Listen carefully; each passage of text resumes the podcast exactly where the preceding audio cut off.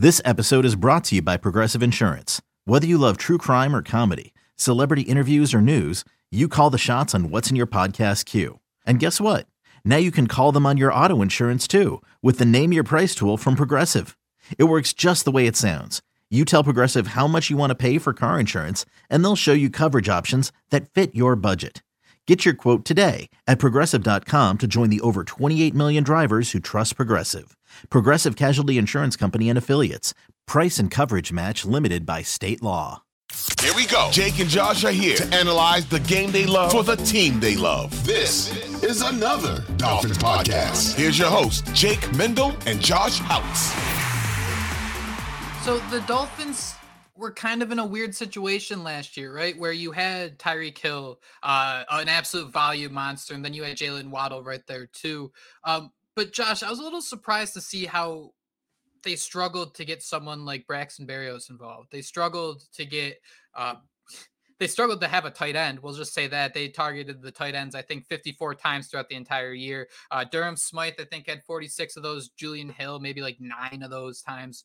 Um, and the entire impression we have about this Dolphins offense is they need another weapon. They need another weapon. Keep helping out Tua with getting him more weapons. But I mean, Josh, I mean, think back to the last two years, and I go back to that Baltimore Ravens game two years ago, right at week three, that that excellent week two, sorry, one of the two. Um, and it was just kind of sitting here in awe, like, wow, like Tyreek Hill and Jaylen Waddle combined for 23 receptions on like 27 targets. How can this efficiency continue? How can this volume stay so pat? Considering that and considering how I don't want to say unlikely and Tua can do it, he's done it, but considering how this offense doesn't really shift into a third gear with that third player, do you think that a wide receiver would be that best option to improve this Miami Dolphins offense? Like that is what they need is that big body because it sounds like a lot of fun to say, but is there any proof in that pudding? Yeah, I don't know that there is. And I mean, it definitely sounds fun to say. I think we all kind of suggested that Mike Gesicki could be that big bodied slot wide receiver right. when he was here, you know, right? Cedric Wilson's a little taller than some of these other guys. And uh, I mean, I think I've written down 296 yards, three touchdowns this season. So, I mean, when you have him only less than 300 yards. Berrios, 238 yards and a touchdown. I mean, um, you definitely need someone to step up. So I can sit here and say that the next year could be bringing in a, a big body tight end, you know, like that, a Dalton Kincaid or something like that, or bringing in a, a guy like Brian Thomas. But um, as I think you want to talk about, Jake, there's some uh, players on this roster that we could definitely be targeting more in the passing game and could open things up with that speed that they have. So that's that's kind of where I'm sitting because I mean Miami targeted tight ends. I pulled up my notes here 52 times last year. The Broncos were second to last at 62 times. Uh, something that I thought was pretty surprising is that uh, Miami's offense actually targeted running backs the fifth most among all teams last year. That's with Tyreek Hill and Jaylen Waddle being your guys. So the Dolphins were looking for answers. Uh, something that I thought was super interesting De'Von Achane was targeted 3.4 times per game when he got going. I think there was that game, the Titans game, he was targeted 10 times. I'm curious to think if maybe Miami's final gear here could be that running back position. The one thing we continue to preach but not practice is the idea that the Dolphins have zero money to work with. No monies, no monies to work with this offseason. They're going to need to find these solutions elsewhere. We can't pay Cedric Wilson another $7 million to do nothing. I don't know if they can pay Braxton Berrios another six mil to have one reception a game to get hit stick, to do three backflips in the air and still get the first down. But that's not a smart way of using money. I, I wonder if you look at a situation where Alvin Kamara last year was targeted an insane 6.6 times per game last year, targeted 14 twice, which helped my fantasy team quite a bit. I'm not saying they have to go that crazy with Achane. You have an absolute stud 1A and 1B and Hill and Waddle unless you trade Waddle.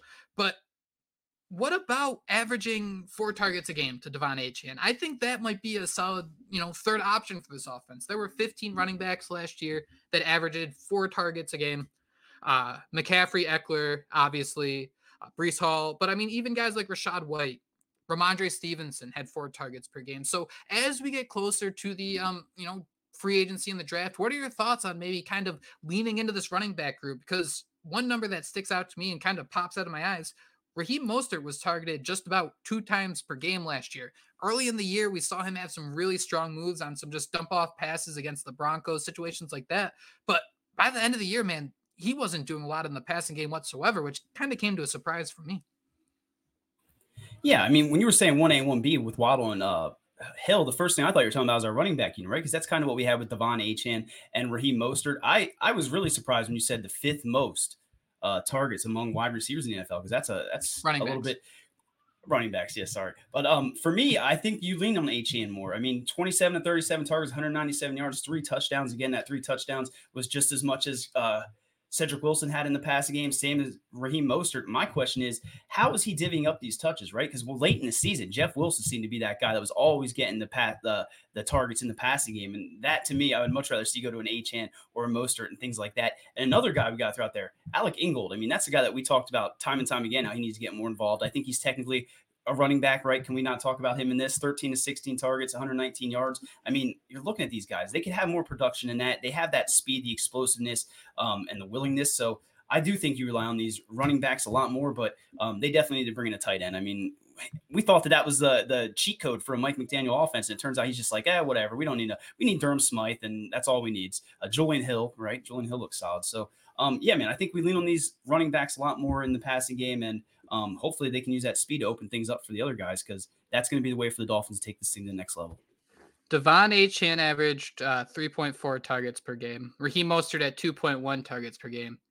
There's someone that I actually completely forgot actually played a decently big role in the, the receiving game. Do you have any guesses here? Their Ahmed? name? Yes, Sal- Salvon Ahmed. I do have it right. 2.6 targets a game. I cannot believe like we spent so long talking about eh, this guy's not really going to make the roster, but man, like Raheem Mostert wasn't really involved in the passing game. Jeff Wilson wasn't involved in the passing game. How did have we completely forgotten that Salvon Ahmed, bless his heart, he he's really worked his ass off to be in the NFL, undrafted guy. He doesn't have all the all the skills, but I mean, he was a pretty solid part of this offense. And I mean, he had some pretty big runs on the outside. Kind of reminded me like what Justice Hill was doing with the Dolphins as a member of the Baltimore Ravens. Yeah, I was looking up these numbers and I honestly forgot about Salvon Ahmed as well. I think he might be a free agent this year. Hopefully, I mean, hopefully he's a guy that you'd like to have back, right? On a cheap, cheap deal to oh, just oh, yeah. be a, like like you mentioned, a pass catcher, 16 to 23 targets, 88 yards, a touchdown. I mean, he did make some plays last season. So yeah, I was definitely yeah. definitely surprised by him. Yeah. So dude, did you say to tackle Mostert?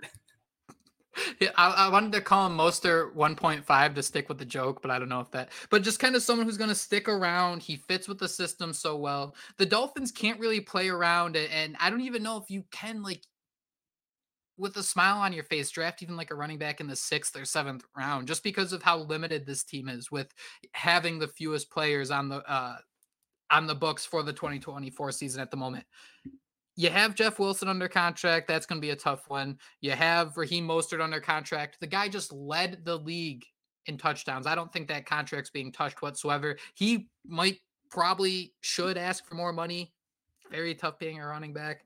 Um, and then you got De'Von Achane on that rookie deal. Bringing in someone like Salvon Ahmed on that cheap, cheap might be the best option. And then you have a couple guys, Ahmed and Achane, where you can kind of work in and out as that number three option. I'm not saying that Achane can be, or even Ahmed can be in a consistent number three option, but just having that role in place where if somebody gets hurt, if an opportunity rises, it's not like, oh God, what are we gonna do? And then we're gonna have we're just gonna pray that Cedric Wilson throws or runs the way that Tua's throwing the ball, so Dolphins Twitter doesn't start World War Three. Outside of that, we might be doomed. Yeah, and I got we got to throw Chris Brooks' name out there, right? Isn't he still? I think he's still part of this. I know he didn't really do much in the past game and things like that, but he is a guy that you know we were pretty hyped about as an undrafted free agent. But uh, yeah, I mean, I'm, I'm intrigued right now because I know a lot of people were sitting there comparing De'Von Achane and some of his skill set and how Tyreek Hill was a running back in college, right? Made the switch to receiver, and I'm just picturing De'Von Achane, you know, motion out into the slot. You maybe never he most are doing that little, uh, you know, the one where he goes to the sideline to draw the linebacker out, and it's just causing nightmares for the defense. So I, hope they lean into that because I do think De'Von Achane getting more touches, even Raheem Mostert, I, I think that would be good because, like you said, we don't need to rely on Cedric Wilson any more than we already have. Yeah, uh, this just kind of boils back to I, I don't buy that the, the whole idea that the Dolphins need another offensive weapon. I, I buy that they need a lot of offensive linemen that can make everything work a little better, where you can't just kind of lean into your uh, uh, three party tricks. How many times can you make the dollar flip upside down uh, without the entire defense knowing what you're doing? And that's kind of what happened to the team this year. Um, that's why, man. I I don't know if it's the the big body. If the Dolphins would be happy to spend that first round pick on someone like uh, Brian Thomas Jr. If you could kind of load up in the trenches, get like a center, and then be a maniac, and maybe someone on the edge if in the second, or if you want to move back up, that seems like the quickest, most effective way to kind of build this team forward. And two, man, if the Dolphins give Tua of that contract, it's going to get expensive. If you're going to give Jaylen Waddle the contract, it's going to get expensive. This has only been one year adding another wide receiver doesn't really fit that kind of rhythm that pace the Dolphins are trying to build. Where if Tua's making 50, 60 million dollars against the salary cap, you're not going to have money to bring in massively paid wide receivers because he's going to have to carry more of the workload. Cough, cough, look at what Patrick Mahomes is doing. Disclaimer, I'm not comparing the two. No, we uh, we did compare. A lot of Dolphins Twitter was compared to though a, lot a little bit ago, right? It just seems like last year we were all our sitting. Our, our most to. viewed show is titled. It just took one week for Patch or Tua to match Patrick Mahomes and MVP odds oh man, that's that's amazing. I, I, love it. Absolutely love it. Yeah, I, I, don't know where they go from here, Jake. And I honestly I like what you said, how you don't know that they necessarily need another offensive player because I think it was a few pods ago when we were with Merrick, he said something about bringing in another weapon for Tua, and I just kind of almost scoffed at the idea because the guy is Jaylen Waddle and he has Tyreek Hill. I mean, wh- what more do you truly need to take it to the next level? I mean, we're talking about Patrick Mahomes our blue in the face, and we know what type of, of weapons he's executed with. So, um, whatever it is, man, they got to figure it out. I feel like our window is slowly starting to close, and I just feel like that sunken, you know, defeat and de- desperate desperation just starting to sink in. So, um, dude, we got a long way though before the season starts, and I'm just glad to be able to sit here and talk about the Dolphins.